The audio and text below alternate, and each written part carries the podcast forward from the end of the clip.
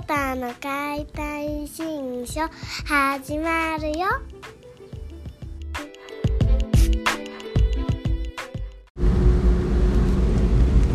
どうも始まりました解体新書。あのー、3月は1回も更新せずに終わったんですけどすいません。なんかそんなモードじゃなかったというか。まあいつも言ってるんですけど、まあ、心を入れ替えてこれから頑張っていきたいと思います。でまあなんで忙しくてそれどころじゃなかったかっていうとまあなんやかんや業務上の雑務ですよね。申告とか。でそういうのがまず一つあったのとあの今年でボディワイズ10周年なんですよね。でその10周年のこう節目でちょっとこういろいろ名前も新たに、えー、新しく展開していきたいなと思ってでまあそのまあ企画というか、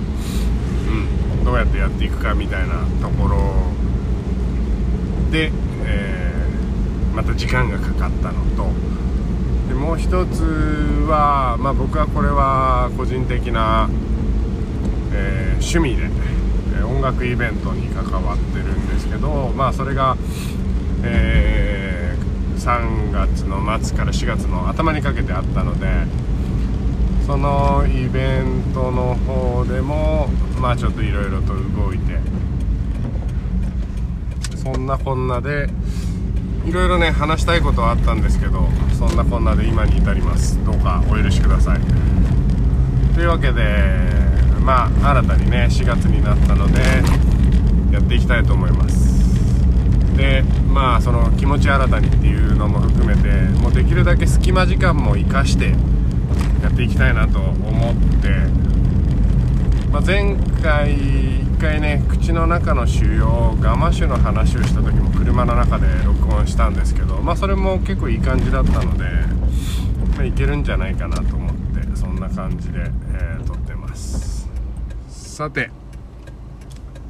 今回はですねあのー、まあ解体新書っていうのをずっとまあ去年やってきて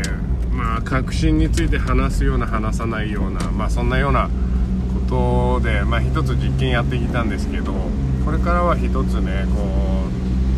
う不思議なメディアとしてやっぱりこう解体新書っていう部分僕の考え方っていう部分なんかもね含めて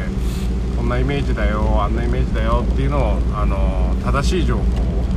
僕の体で感じた知識だけじゃない情報をお届けしていきます。ということでよろしくお願いします。でまあ本当解体新書っていうのは僕のプロジェクトの一つの名前です。YouTube もやってるしこうやってポッドキャストもやってるしブログもノートの方に書いたりしてるしまあ一つねその解体新書っていう枠組みの中からこ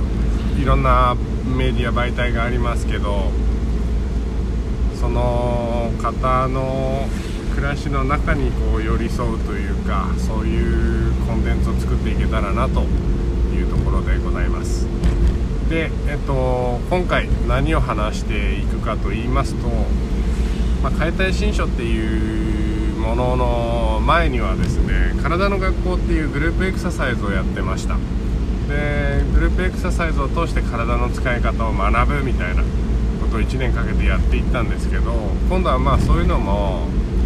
えー、復活させていきたいなともういい加減コロナもね、あの、騒ぎは収まったところなんでそんなのをやっていきたいなと。でそれにあたってやっぱり体のイメージとかそういう、まあ、感覚的なことですよね。っていうものをまあ文字じゃどうしても伝えられないからまあ動画の方がいいんでしょうけど動画を撮るとなんか僕もちょっとこう身構えちゃったりするというか字幕つけなきゃとかいろいろ考えちゃうんでまあ一つこういったところで、えー、発信していけたらなと。で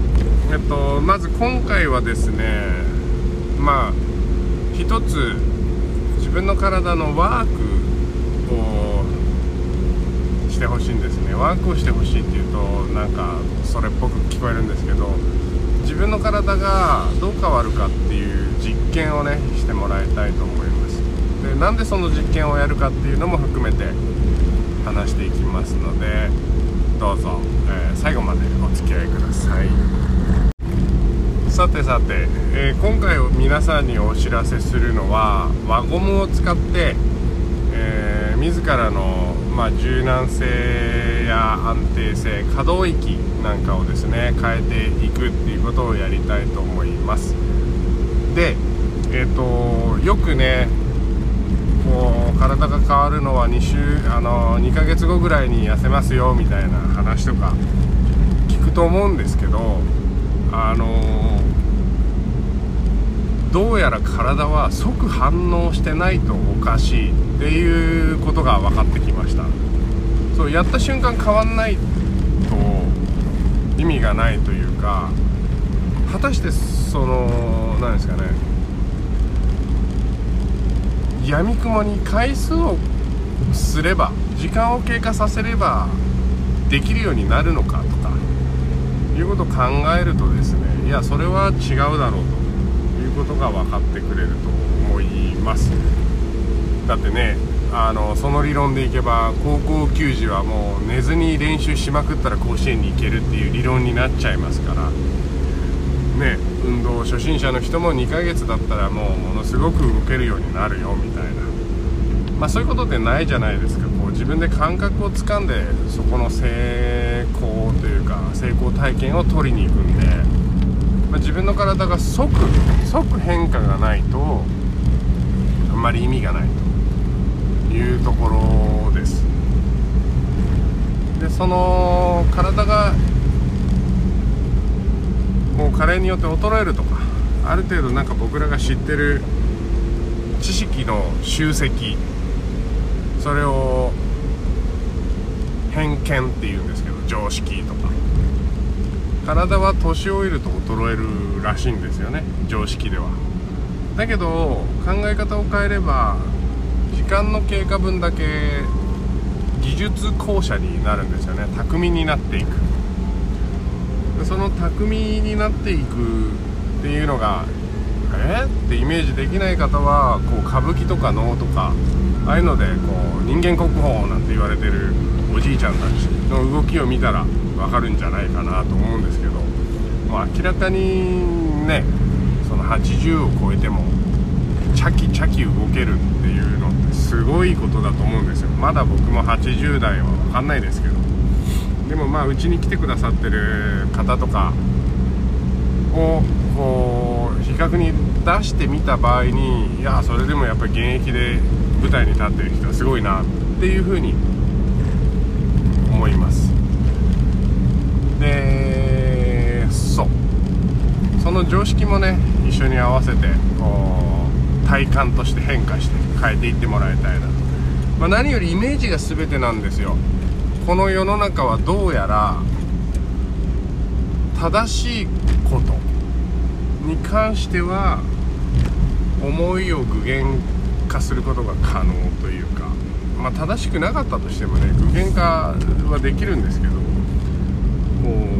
う正解を求める例えば体の不調をなくすみたいなことに関して言うともう具現化はものすごく簡単だったりします。自分の常識をね取っ払うだけなんで。まあそんなことで、えー、長引かせてもしょうがないんでワークを紹介します。えー、っと16番の輪ゴムお弁当に使ってるような輪ゴムですね。ああいうのがあの家にあったりとか事務所にあったりとかすると思うんですけどその16番の輪ゴムもしなかったらそれ以外のものでも大丈夫です。16番の輪ゴムを、まあ、2030ぐらいにこう重ねて足の小指と薬指をピタッと合わせてほしいんですね。左右とも。左右ともに。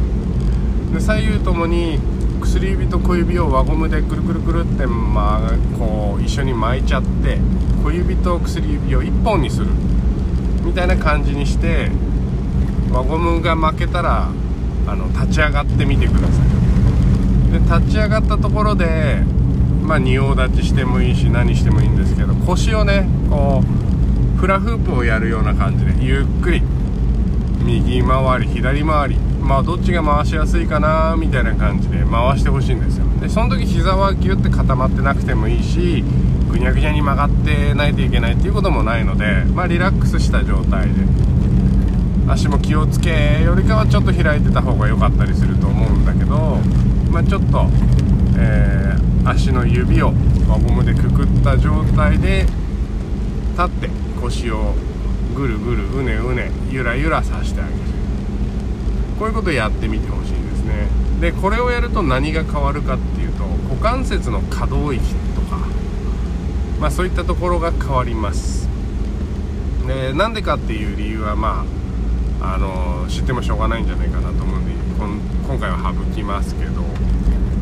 小指と薬指をこうゴムで閉じるだけでこう足が上げやすくなったりとか体前屈しやすくなったりとか開脚が行きやすくなったりとかまあなんか姿勢が良くなった気がするとか、まあ、いろんな変化があると思うんです。まあたかだか輪ゴム1本の力でそんな風に体が変わるっていうのはめちゃくちゃ不思議なんですけどでもまあ実際そういったことがこうやって起きうるんですよね。でまあそういったことからねこうあれ？自分が今まで信じてきた筋肉がとかっていうのってなんか違うんじゃないかな？なんて思ってもらえたらもう具現化イメージを具現化するのはもうすぐそこで体調不良なんて全然なくせるまあそんななくせるっていうような状況にあのなれると思います、まあ、また引き続きねこのあのポッドキャストによる身体ハックみたいなことをやっていきたいと思うんで是非またそういうのをチェックして試してもらえたらいいんじゃないかなと思います。というわけでえー、っとバックしてますね。